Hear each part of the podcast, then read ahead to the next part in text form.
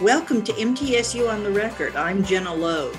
We've all heard of the so called starving artist, but why do some artists starve, at least metaphorically, if not economically, and others prosper? Dr. Ennio Piano, an assistant professor of economics and finance, and Rania Al Bawab, a third year doctoral student in economics, have explored this question in The Artist as Entrepreneur, which was accepted by the Review of Austrian Economics in April 2021. Art for art's sake, or art for money's sake, or both after this. Here are some of the headlines making news at MTSUnews.com, the university's news and information website. While their competition was virtual this past academic year, there's nothing virtual about the MTSU debate team's excellence. Foregoing the usual travel to other schools for face to face verbal duels, the students debated online, finishing first in the nation in team format for fall and spring competitions under the rules of the International Public Debate Association. More than 3,000 participants from more than 150 schools participated in the debates during the 2021 season. About a third of the contestants took part in team debate. The Blue Raiders won the tournament hosted by Louisiana Tech captured the Novice Champion and Novice Top Speaker Awards in the University of Southern Mississippi contest, won the Junior Varsity Champion title in the University of Central Arkansas competition, walked away with the Novice Champion Award in the Tennessee Intercollegiate State Tournament, and took home more than 50 individual team and speaker awards for the season. And an MTSU alum is among President Biden's new group of nominees to fill one of four open seats on the TVA's board of directors. Beth Prichard Geer of Brentwood, the longtime chief of staff for former Vice President Al Gore, and a graduate of what's now the MTSU College of Media and Entertainment, must be confirmed by the U.S. Senate in a still to be scheduled hearing. The TVA, a federal agency that provides electricity to 10 million customers across Tennessee and portions of six other states, has a nine member board appointed by the U.S. President. Two of the nominees, including Geer, would fill seats left open by board members whose terms expired May 18th. Two are vacancies created by the Trump administration. For MTSU News at any time, go to MTSUnews.com. Dr. Piano, thank you for joining us. We appreciate it. Thank you. I'm glad to be here. What theory did you pose regarding the artistic genius and the entrepreneur and when they are most likely to be one and the same? In Austrian economics, Austrian economics is a tradition within economics, uh, brother. There is a strong focus on entrepreneurship. At the foundation of this theory is this notion of alertness. So basically, the reason that markets work, according to this theory, is that people have this ability to perceive profit opportunities. It's like they can literally see that there is a profit opportunity currently exists in the market, so they they take action to to get to kind of like get rid of the opportunity by making a profit. And so, um, since part of my work is focuses on artists, I thought about applying that to artists. The, the problem is that artists are very peculiar. Art in general is a very peculiar production process.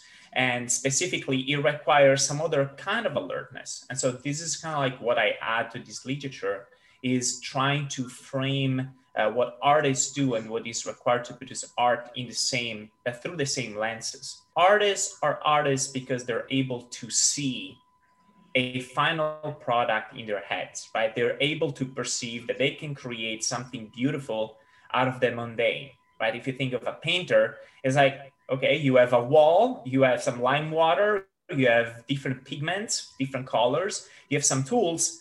Those things by themselves don't have any aesthetic value, they don't have any artistic value. It's the artist that has this ability to see what can be done with these materials uh, that's that's what enables him to or her to get these materials, combine them together in very specific ways, and produce something that does have aesthetic value, something that we recognize as having aesthetic value.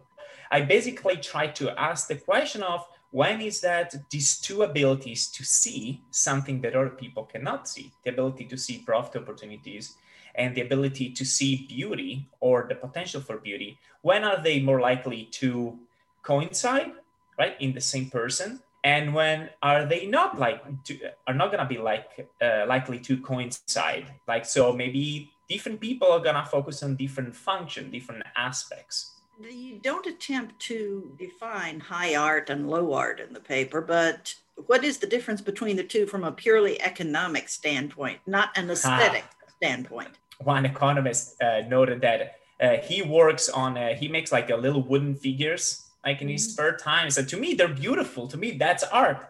It's like, yeah, that's not necessarily what I mean by art, but in order to make it as objective as possible, what I had in mind was the fact that people in the society within which the artist lives, at least generally speaking, perceives one form of art to be superior to the other.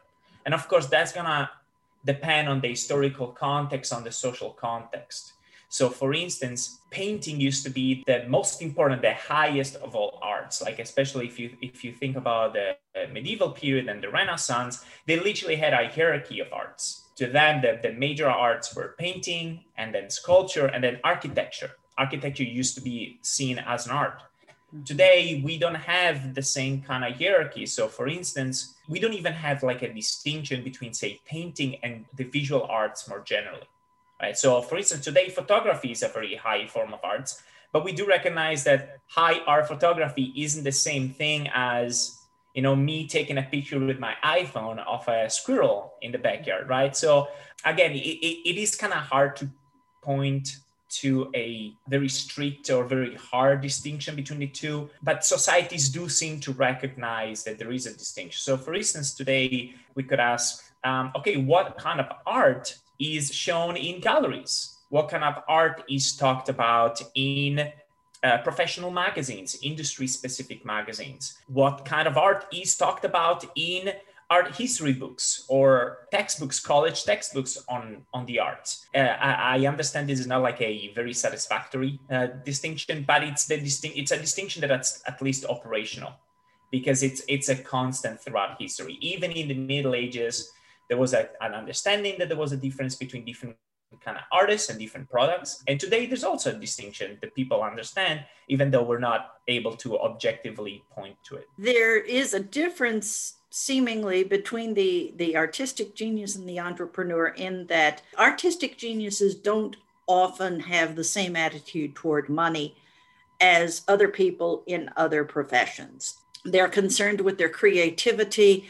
Of course, they want to make a living, but they uh, frequently find themselves needing someone else to manage the economic aspect of their lives. And it, it, that becomes easier according to what you were saying in the paper when economic times are good and more people have the wherewithal to invest in so-called high art than it is when economic times are not that great and people will say uh, a thomas Kinkade painting which you know prints of which are mass produced and which have a certain kind of appeal to a certain kind of person but who art critics would probably find to be beneath their standards. In contemporary understanding of the figure of the artist, we do have these uh, kind of like this figure again of the artist as like the starving artist or the artist as somebody who rejects monetary or material considerations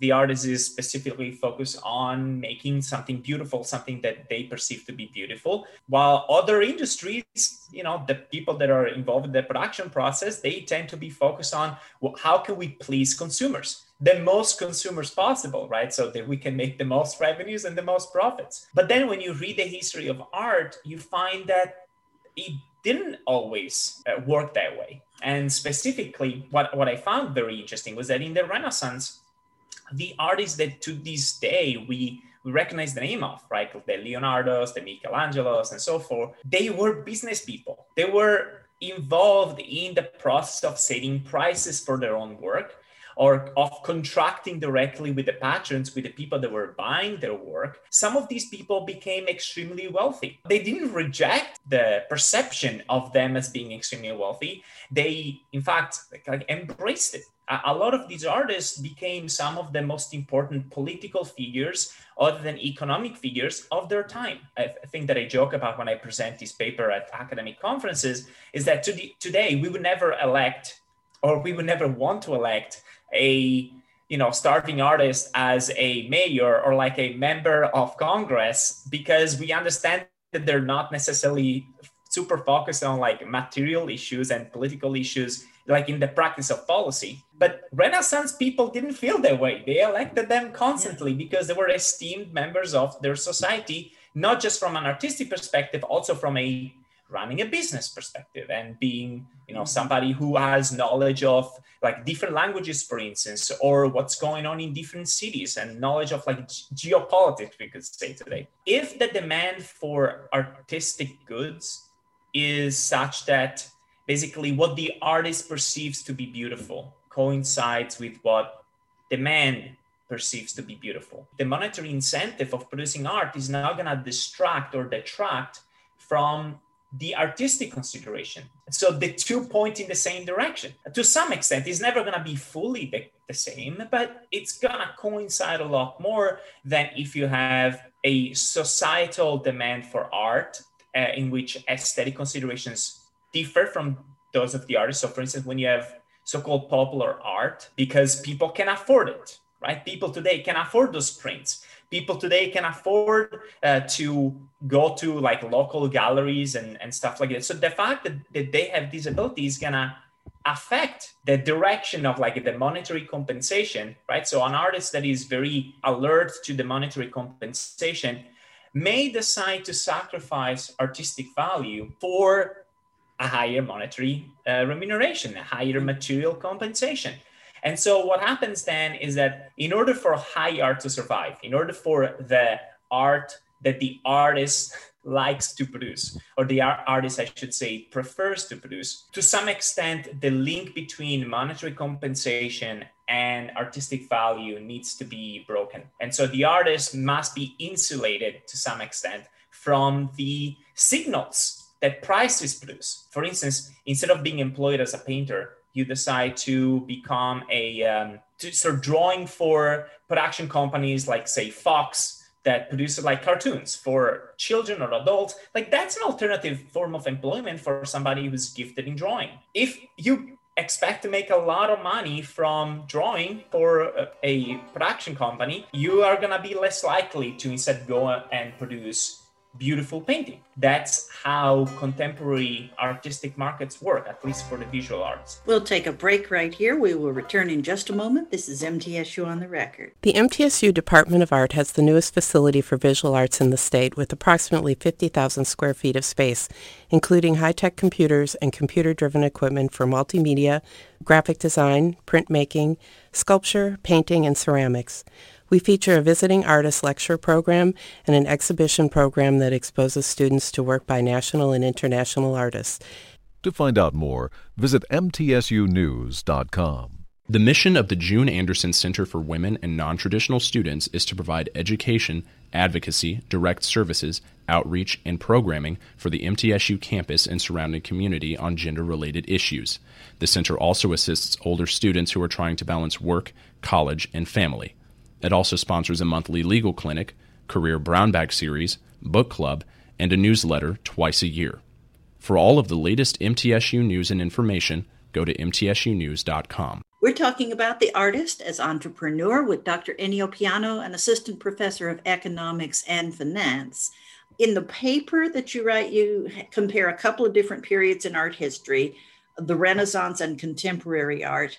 And I bet a lot of people would be surprised to learn that some of the Renaissance masters were not the only contributors to the paintings for which they received credit. Talk about the successful ones who could afford to hire employees for their shops and what those employees did. We have this notion today, especially for painting, study in general for the arts, about the autograph painting. Like somebody signed the painting, and that's the person who is supposed to have actually done the work. In fact, today we're kind of obsessed about like originals as opposed to to repli- replicas, or a, especially in art history, art historians focus a lot on the question of is this a Raphael painting or is this a Raphael workshop painting? Right. So and they and they study literally with different techniques, but they basically try to study both the brush and if they have like the ability to do an x-ray of the painting they look at the drawing that is behind the painting what technique was used there and they look at whether it's consistent throughout the painting and they try to identify whose hands have been used to paint this specific section as opposed to this other section. So, and that's because the way the paintings were actually made at the time was a team effort. It required several people, many people were involved. And that's why the fundamental institution of Renaissance painting was the workshop.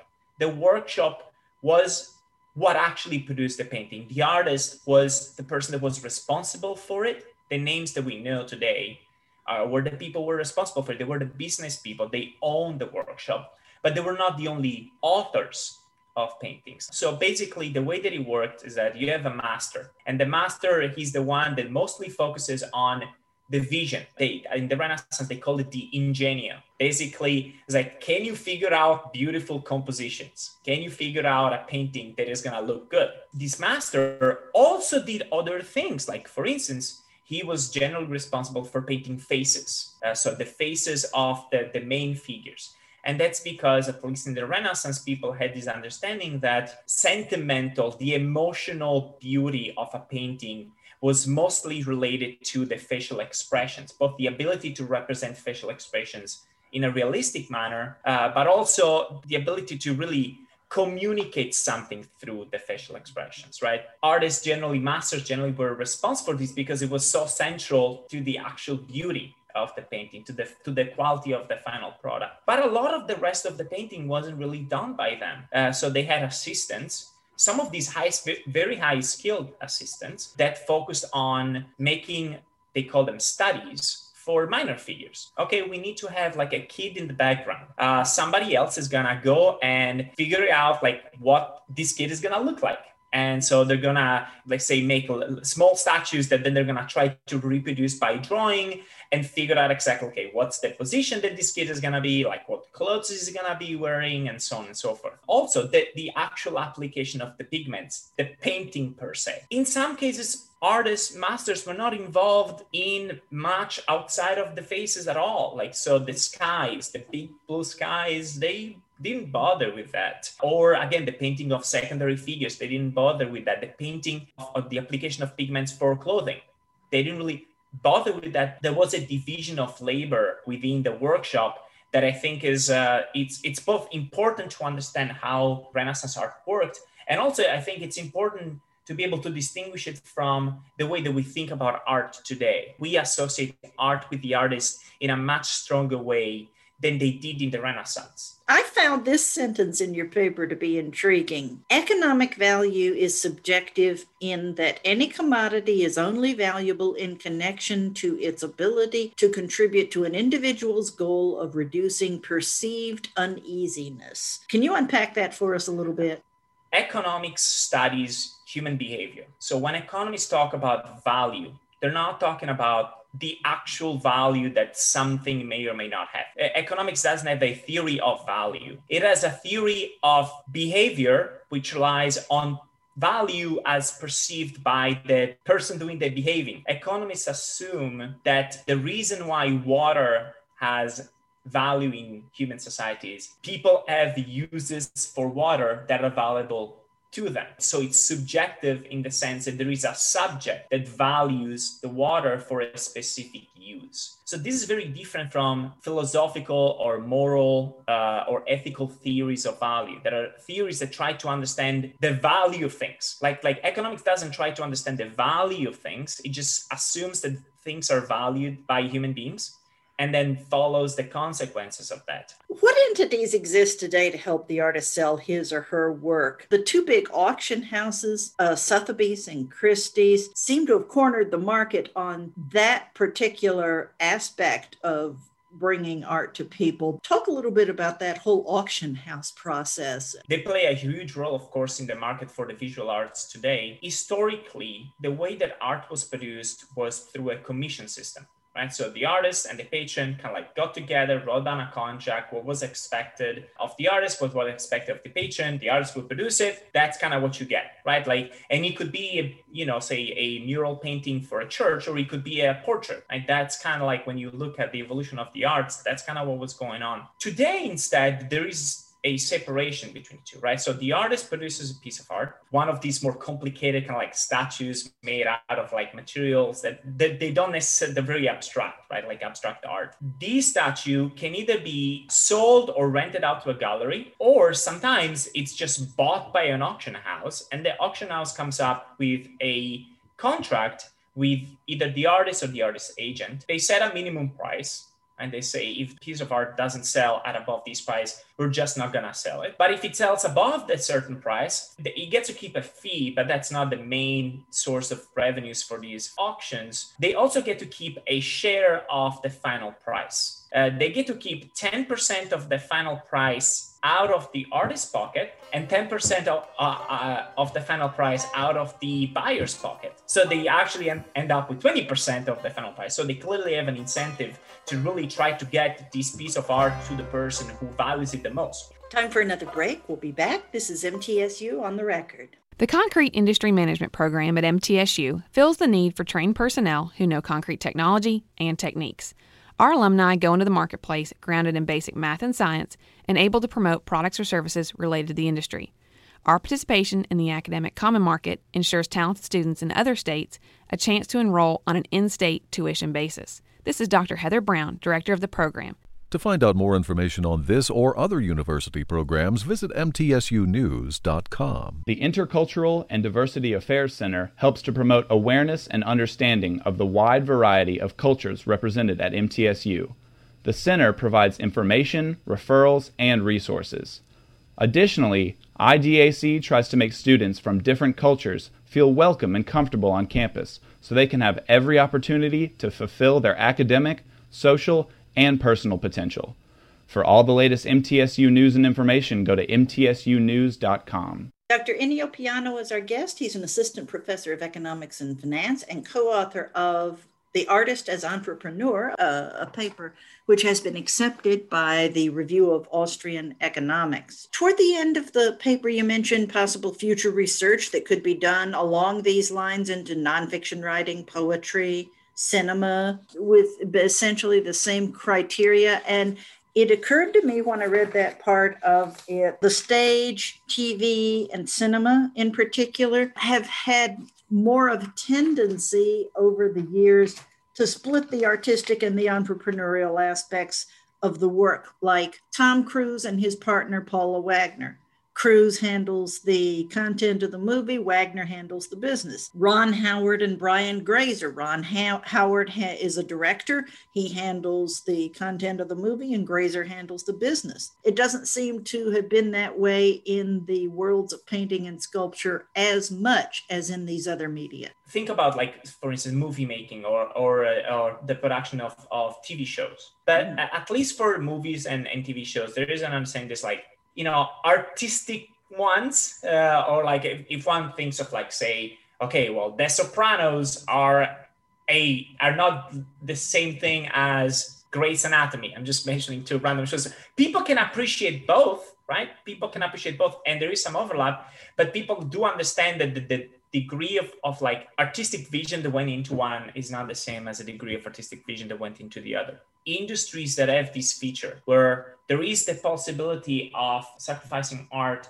for revenues are gonna show that separation. For most of the instances that you mentioned, I think that's exactly what's going on. By knowing more about them, I could possibly be be working on them. I, that's that hasn't happened yet but but those are possible avenues for future research correct correct so when you compare movies and tv shows one of the first things that you that you hear from people who know something about them is that the person in charge of the movie is the director now of course the director has to deal with the production company like the people actually putting the money down but directors are the people who have to make the the last call if you don't trust the director to make the last call you fire the director, you hire a different director. Or the director, if he doesn't feel like he's or she is trusted with making the last call, she may leave the, the position because we know that this happens all the time.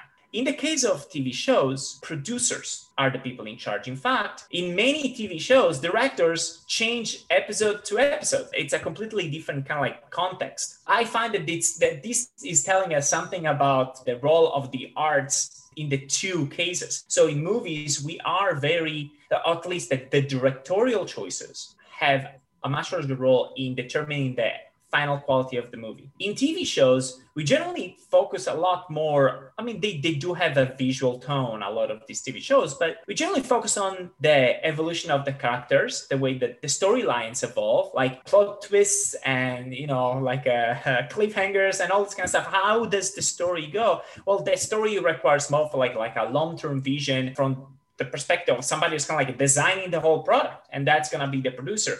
In the movie, that cannot happen. It has characters matter, but they uh, matter relatively less than in TV shows. Like the storyline matters, but matters less because it's shorter. So this is where it gets interesting. Sequels became more important with movies in cinema. What you see is that producers have tended to grow in role like so their, their importance like if you think of like uh, marvel studio movies there's a creative person that is in charge. And then he hires and fires directors the same way that you would in a TV show. And similarly, in TV shows with like higher quality TV shows where you want to have like a more distinctive voice and a more distinctive style and directorial choices, they tend to have the director as also generally being the producer. And also, like, there's more of an overlap I think these conflicts will continue, and uh, I think uh, your paper is really fascinating and it prompts a lot of thought and a lot of discussion. The artist is entrepreneur in the Review of Austrian Economics. It was accepted in April 2021. Your co author is uh, Rania Al Bawab, who is a third year doctoral student in economics. And our guest has been Dr. Ennio Piano, an assistant professor of economics. Thanks for being our guest today. Thank you for having me. We'll be right back. The Experiential Learning Scholars Program at MTSU gives students a chance to go outside the classroom and obtain hands on experience in their chosen fields of study. They'll have the opportunity to give something back to the community through service learning as they gain acceptance for graduate study. Students should be able to select EXL designated courses from major requirements and general studies requirements to complete the 16 to 18 hours of EXL coursework. For all of the latest MTSU news and information, go to mtsunews.com. MTSU's Jewish and Holocaust Studies minor offers undergraduate students a chance to study the culture and religion of the Jewish people and the Holocaust in an interdisciplinary program. Studies include history and culture, theology and philosophy, and the arts and social sciences. Courses tackle vital topics central to local and global awareness, including multiculturalism and the meanings of diversity, religious tolerance, and genocide. For the latest MTSU news and information, go to mtsunews.com. Randy Weiler has the middle moment. More than 4,000 combined freshmen and transfer students are attending MTSU Customs Orientation through early August, becoming more acquainted with campus and registering for classes. New Student and Family Programs Director Gina Poff shares more the on campus piece is the exciting piece because we get to share and show our university off to our new students. The ability to have people here and to interact with them is, is exciting for us this year. We really missed people last year. Hopefully, the students will gain a good experience of the feel of campus. They'll get to interact with some of the academic pieces while they're on campus and then in the virtual aspect with their advising appointment the day following. And they will feel real confident about coming back to campus with us in August. That's MTSU on the Record. I'm Jenna Logue. Thanks for listening. MTSU on the Record, a news and information program about Middle Tennessee State University, is produced by the university's Marketing and Communications Office, which is solely responsible for its content. Read more about MTSU at our website, mtsunews.com. Podcasts of this program are available at mtsunews.com and on iTunes.